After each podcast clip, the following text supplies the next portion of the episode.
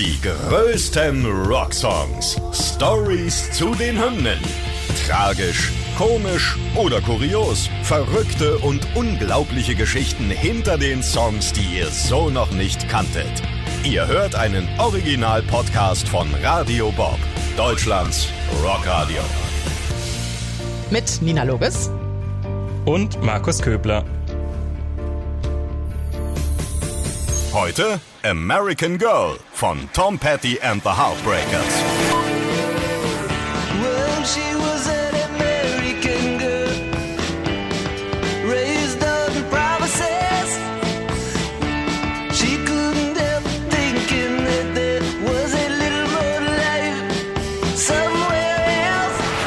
Heute geht es um den Song American Girl von Tom Petty. Es geht darum, wie der junge Tom überhaupt auf die Idee gekommen ist, Musiker zu werden. Wir sprechen über Gerüchte, die sich bis heute hartnäckig um die Lyrics des Songs halten. Und wir versuchen zu klären, warum der Charterfolg nicht immer unbedingt super aussagekräftig ist. Manchmal ist ein Song erfolgreich ohne hohe Chartsplatzierung und andersrum. Ja, da kann ich auch nur zustimmen. Das ist mir selbst auch schon oft aufgefallen, dass mir auch einfach Songs gefallen, die vielleicht nicht unbedingt in den Charts erfolgreich waren oder nicht unbedingt die erste Single waren oder die, die Leadsingle. Mhm. Ähm, aber das ist ja auch einfach persönlicher Geschmack. Ähm, sprechen wir vielleicht erstmal über die Person Tom Petty, weil ich habe auch gemerkt, ich weiß gar nicht so viel über diesen guten Mann. Von Wer daher ist er überhaupt? klären wir da einfach mal ein bisschen auf. Ähm, geboren ist er mit dem vollen Namen Thomas Earl Petty, was ich zum Beispiel nicht wusste. Und zwar am 20. Oktober 1950 in Gainesville, Florida. Dass wir auf eine großartige Karriere zurückblicken können, ist, glaube ich, steht, glaube ich, außer Frage. Seine Liebe zur Musik hat der kleine Tom mit zehn Jahren entdeckt. Damals wurde nämlich der Film Follow That Dream mit Elvis Presley bei ihm in der Gegend in Florida gedreht und sein Onkel hat dort am Filmset tatsächlich gearbeitet und hat den kleinen Tom mal mit dorthin genommen. Cool. Und ja, dort wurde er so ein bisschen zum, zum Elvis-Fan. Also ich glaube, wenn wir Elvis am Filmset gesehen hätten, wären wir auch direkt Elvis-Fan gewesen. Definitiv. Well, Elvis Elvis was like uh, before the Beatles. You know, my picture of Elvis was was the American dream. I mean, this was a kid from the South who had broken all the rules. You know, had become his own man and sort of looked like he did. You know, whatever he wanted, whether adults liked it or not. you know, that was kind of the picture I had. And but that didn't look like something you could be to me. And you know, to be Elvis, you know, no one's ever pulled that off. I mean, you'd have to be Elvis. You'd have to look like that for one thing, and you'd have to, you know, orchestras would have to come out of the shrubbery and on, appear on the beach. You know, like that just doesn't happen. Kurz danach ist was anderes für ihn sehr Wichtiges passiert, das sein weiteres musikalisches Leben prägen sollte. Ab da wusste er, dass er eine Band gründen will. In einem Interview sagt er, dass es genau 1964 war, als er The Beatles bei der Ed Sullivan Show gesehen hat. That looked like something that could be done to me. These people look like they're self contained. They're making music that they wrote themselves, and they're, the music's all there on the stage. They're playing it, and they look like they're really good friends and they're having a lot of fun. And I'll bet they're not worried about Brad either. Of course, they were so absolutely genius, you know, like they were so good even in 64 that it seemed like really hard to ever reach that kind of uh, musicianship. Komplett überzeugt, dass auch er es schaffen kann, eine Band zu gründen und Erfolg zu haben, haben ihn dann aber die Rolling Stones. Ihm gefiel so ihr bluesiges, dieser rohe, energiegeladene Rock, aber irgendwie auch unkomplizierte Rock. Für Tom Petty eine einfache und ehrliche Art der Musik, wie er sie liebt. They were grittier, you know, it was, it was raw guitar. It was they were playing blues in this really energetic kind of raw way, but it wasn't complicated. There wasn't a lot of beautiful harmony involved. This was our view of it was sort of my punk music.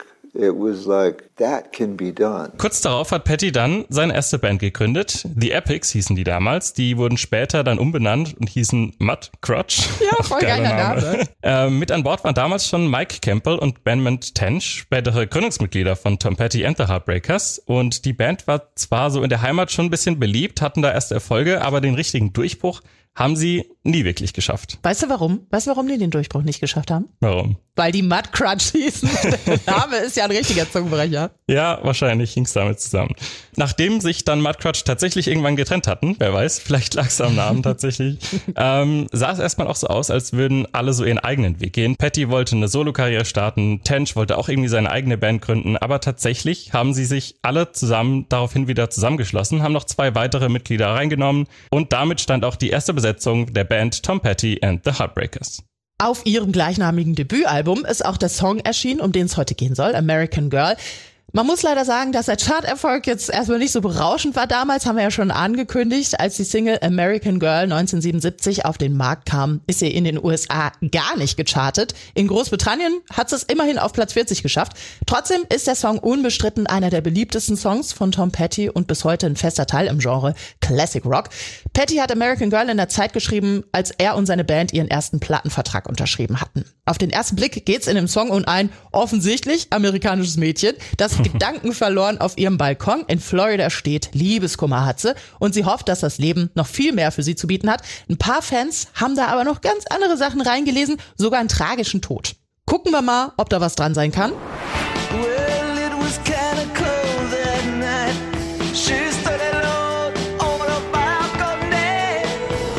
Also ein Mädchen, das alleine auf dem Balkon steht, Autos rauschen vorbei. Man könnte schon interpretieren, dass das Ganze hier so eine melancholische oder vielleicht auch traurige Stimmung hat. Fans haben allerdings vermutet, dass es hier um eine Studentin geht, die Selbstmord begangen haben soll, indem sie aus dem Wohnheim der University of Florida sprang. Die Beatty Towers, die liegen am Rande des Campus in Gainesville, wo Tom Petty ja auch herkommt. Allerdings gibt's laut dem Sprecher der University of Florida kein Selbstmord, in dem jemand von den BT Towers gesprungen ist, was laut ihm auch recht schwierig wäre, weil die Fenster da richtig schmal sind und es gibt nicht mal Balkone, von denen man springen könnte. Auch Tom Petty wurde in einem Interview mal auf diese Gerüchte angesprochen und hat dazu gesagt, das ist eine urbane Legende, also das ist ein riesiger Mythos. Der Song hat nämlich damit gar nichts zu tun. Die Story hat sich einfach super schnell irgendwie verbreitet und plötzlich haben alle Magazine diese Geschichte erzählt. Ist es wahr oder ist es nicht wahr? Und er sagt weiterhin, sie hätten mich einfach anrufen können und rausfinden, dass es nicht stimmt. Haben sie aber scheinbar nicht gemacht. Ist nicht so eine geile Story, wenn es halt nicht stimmt. Nee, ne? irgendwie nicht. Er führt das Ganze auch noch weiter aus und hat erzählt, dass als er die Lyrics geschrieben hat, in Kalifornien gelebt hat. Er sagte dazu, ich erinnere mich nicht mehr ganz genau dran, habe damals aber in der Wohnung am Freeway gelebt. Die Autos sind andauernd vorbeigefahren und es hat sich immer so ein bisschen angehört wie das Wellenrauschen im Meer so. Das war im Grunde mein Ozean, mein Malibu. Ich habe die Wellen gehört, aber es waren einfach die Autos, die vorbeigefahren sind. Und ich glaube, das hat den Text so ein bisschen inspiriert. Gott, ist das traurig. Wir haben ja vorhin schon mal erwähnt, dass der Song, was die Charts anging, jetzt nicht so der Riesenerfolg war. Trotzdem ist er durch die Decke gegangen und schaffte es im Billboard-Ranking von Tom Pettys Top 20 besten Songs auf Platz 1. Zum großen Teil wird die Bekanntheit von American Girl auch damit zusammenhängen, dass er in vielen großen Filmen, wie zum Beispiel Das Schweigen der Lämmer oder auch in Serien wie The Sopranos oder Scrubs aufgetaucht ist. Viele Cover gab es auch von dem Song, die bekanntesten von The Killers, Green Day und den Goo Goo Dolls. Beim legendären Super Bowl von 2008, als die New York Giants, ihr erinnert euch, gegen die New England Patriots gewonnen haben, machten Tom Petty und The Heartbreakers Übrigens die Halftime-Show und eröffneten mit American Girl. Wie könnte es anders sein? Dieser Super Bowl war der bis dahin meist angeguckte aller Zeiten. Zum 40. Bühnenjubiläum ging Tom Petty and the Heartbreakers dann auch nochmal auf Tour, wie sich später herausstellen sollte, leider zum letzten Mal.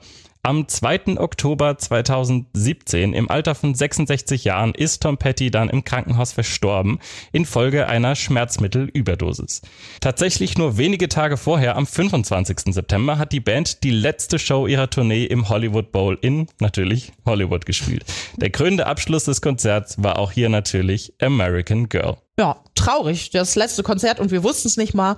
Aber ja. die Moral von der Geschichte ist eine gute. Es braucht nicht immer eine hohe Chartsplatzierung, um einen Welthit zu schreiben, der bleibt. Die größten Rocksongs. Stories zu den Hymnen. Ihr wollt mehr davon? Bekommt ihr jederzeit in der MyBob-App und überall, wo es Podcasts gibt. Und die geballte Ladung an Rocksongs gibt's nonstop in den über 40 Rockstreams, in der App und auf radiobob.de. Radio Bob.